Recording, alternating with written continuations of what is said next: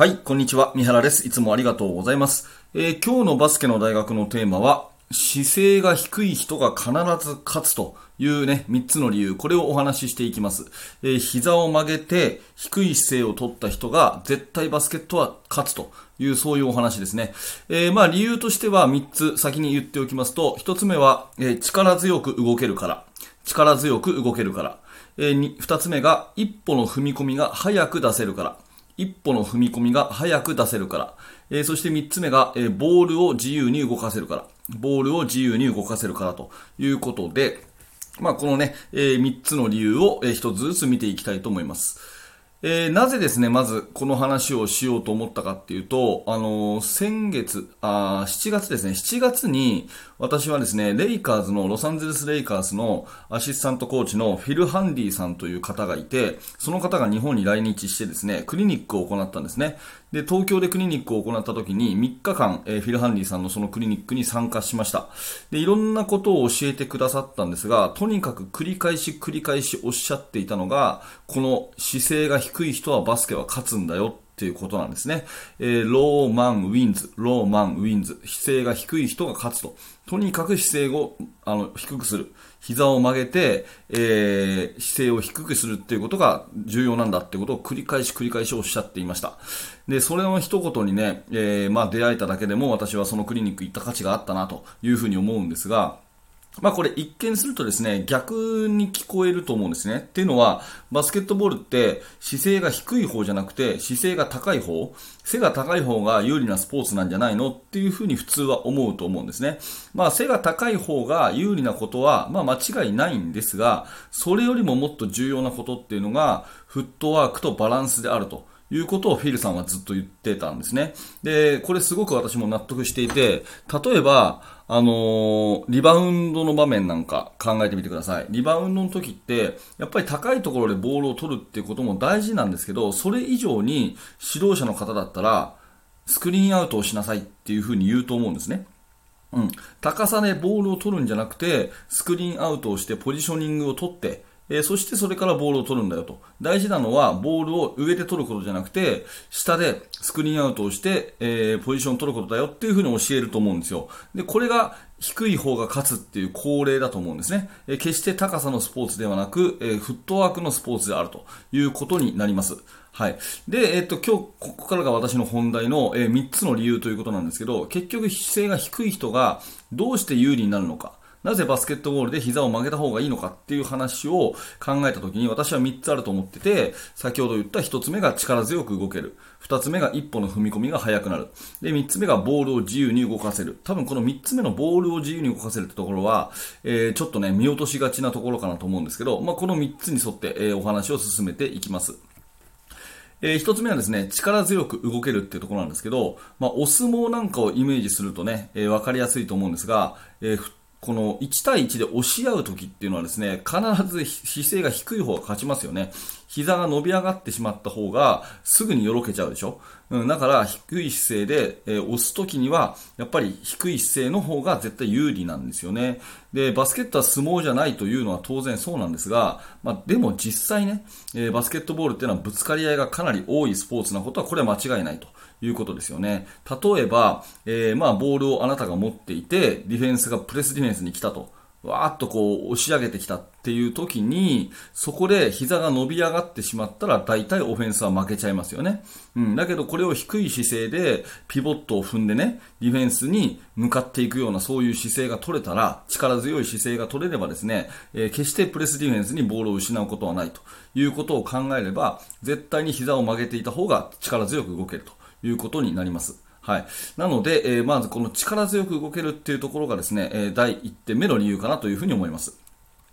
で2つ目が一歩の踏み込みが速くなるっていうことなんですけど、このバスケットボールっていうのは一歩の踏み込みが本当に勝敗を決めるスポーツなんですよね。たった一歩の踏み込みが速く出せるか。そして力強く出せるかっていうことで結果が正反対になるんですね。えー、まあ1対1の攻防でね、イメージしていただければわかると思うんですが、先ほど言ったプレスディフェンスに来た。ボールを持っている人に対してディフェンスが当たってきたっていう場面で、えー、ここでね、低い姿勢をとって一歩ピボットをこう踏み込んで、えー、ディフェンスを抜いていくということができるのか、それともディフェンスが低い姿勢をとって、一歩のスライドステップでその抜かせないのかっていうね、抜くか抜かれないかっていう、ここのところはたった一歩で勝負が決まるじゃないですか。で、この一歩の大切さっていうものをやっぱり練習で培っていくっていうことが、えー、必要だと思うし、ここにね、ある意味しつこく、ここが大事なんだよっていう風に繰り返し繰り返し指導できる、えー、指導者が優れた指導者じゃないかなというふうに思うんですね。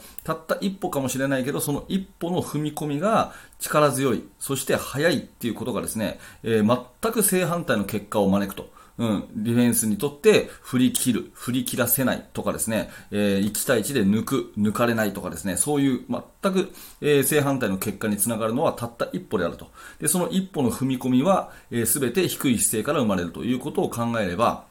やっぱり姿勢の低い人が必ず勝つんですよね。はい。これがまあ二つ目の私の理由で、一歩の踏み込みが早く出せるからということになります。え、最後3つ目なんですが、え、ボールを自由に動かせるということで、これ意外と見落としがちなのが、ボールと足の関係なんですね。まあ、ボールっていうのはですね、えー、上半身と下半身関係なくですね、その、いつでもどこでも自由なところにもあの動かせるように思っているかもしれませんが、実は、曲がった膝の方にしかボールは移動できないんですよね。えー、ちょっと具体的に言うと、ボールをあなたが両手でこう掴んでいて、ね、体の真ん中でボールを持ってますと。いう風にしますよね。そうした時に、右膝をぐーっと曲げて、右の方に体を傾けてもらった時に、実際はこれね、ボールは右にしか動かせないんですよ。右膝を曲げてるのに、左側にボールを持っていくっていうのは、よっぽど意識してですね、やらないと、えー、動きとしてはできないんですね。えー、切羽詰まった場面で、試合中のね、とっさの場面では、基本的にボールっていうのは、膝を曲げた方にしかボールはいかないっていうことは覚えておいた方がいいと思います。ということは、膝が大して曲がらない人はですね、ボールが大して動かせないということになりますし、膝を十分に曲げられる、重心を低く、それから右に左に重心を触れる人はですね、ボールを右に左に動かせる範囲が広くなるっていうことになるので、えー、要するにこれはね、えっ、ー、と、フェイクとか、ステップとか、そういうものが、あの、いくらでもこう自由にできるようになるっていう、そういうことになるわけですね。うん。なので、ボールをやっぱり動かして、えー、フェイクだとかする、そういうプレーをするためには、膝の曲げ伸ばしが十分にできる必要があって、ここでもやっぱり姿勢の低い人の方がボールを自在に動かせるので、えフェイクもできるし、プレスディフェンスにボールを取られることもないということになります。ディフェンスで言うと、ボールは持ってませんが、やっぱり手が動かせるっていうことは、足がちゃんと膝が曲がった方に手が動くので、えこの辺はチェックしておいた方がいいかなというふうに思います。はい。ということでですね、まあ、補足として、まあ、試合になかなか勝てないとかね、えー、こう、チームが低迷中という時、指導者はどっからこう、改善していいのか、ちょっとよくわからないなっていうふうに思うことがよくあると思うんですね。まあ、そんな時はぜひ細かい個人技能をチェックしてみることをお勧めしていて、えー、多くの場合ですね、今日お話ししたような低い姿勢で、えー、とにかく膝を曲げてね、低い姿勢を取るっていうことができてるかどうかだけをチェックしてみると、多分ですね、多くの場合ができていなくて、そこから、えー、競り合いに負けていたり、そしてミスが生まれていたりするっていうことに気づくと思います。なので、えー、ぜひですね、この膝を曲げる低い姿勢を取るっていうことを練習し、えー、そこを改善に努めることでですね、ミスが減って1対1に強くなり、えー、試合の勝率も上がるのかなというふうに思います。はい。ということで最後まとめていきましょう。えー、バスケットボールは背の高い人が勝つということではなく、えー、低い姿勢の方が絶対勝つと。えー、これはレイカーズのコーチフィル・ハンディさんの、えまあ、名言ということで、私も本当に心から腑に落ちていることです。え膝を曲げてね、フットワークとバランスに優れた方が勝つスポーツであると。でその3つの理由としては、1つ目が力強く動ける。二つ目が一歩の踏み込みが早く出せる。三つ目がボールを自由に動かせるからというお話になります。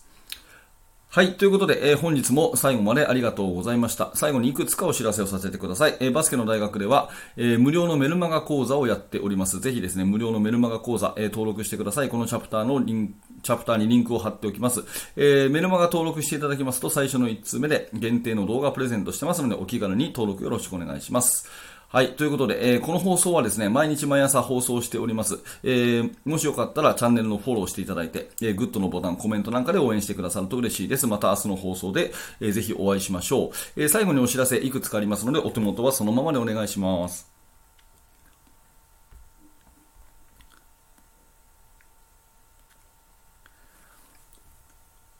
はい。ではですね、えっ、ー、と、本編終わりなんですが、えー、最後ちょっとインスタグラムの方のね、紹介をしたいと思います。私のインスタグラムの方をぜひフォローしていただきたい。というのはですね、えっ、ー、と、このラジオで喋っている原稿はすべて、えインスタグラムで、えパワーポイントにしたものをアップしてあるんですね。えラジオ、私、このパパソコンの画面開きながら喋ってるんですが、えこの、あの原稿をですね、えー、事前に、まあ大体10分ぐらいかな、かけて、えー、パワーポイント作ってます。で、そのパワーポイントをそのまま眠らせとくのはもったいないので、えー、これを、あの、インスタグラムの方にね、アップをしていることを、まあ、えっ、と、ここ、最近やってるんですね。え見ていただくと、あの、種類別に色分けされてですね、綺麗にこう、整ってる感じがあると思うので、えー、ぜひそれチェックしてみてください。えインスタグラムの、え URL はこのチャプターにリンクを貼っておきます。よろしくお願いします。えー、それからもう一つお知らせをさせてください。はい。えーと、最後にですね、バスケの大学研究室というオンラインサロンでは、えー、現在進行形で手掛けている最新のチーム作りについて、えー、ほぼ毎日三原が記事を投稿しております。今日は火曜日なんで、えー、オフェンス戦術についての、え新しい本を書こうと思っていまして、その原稿をね、えいち早く、え公開するというようなことの記事の公開をしております。え Facebook からまたは、え YouTube メンバーシップから参加していただけますので、え気になる方はぜひ一度、え案内ページ覗いてみてください。はい。ということで、えー、今日もありがとうございました。三原学でした。それではまた。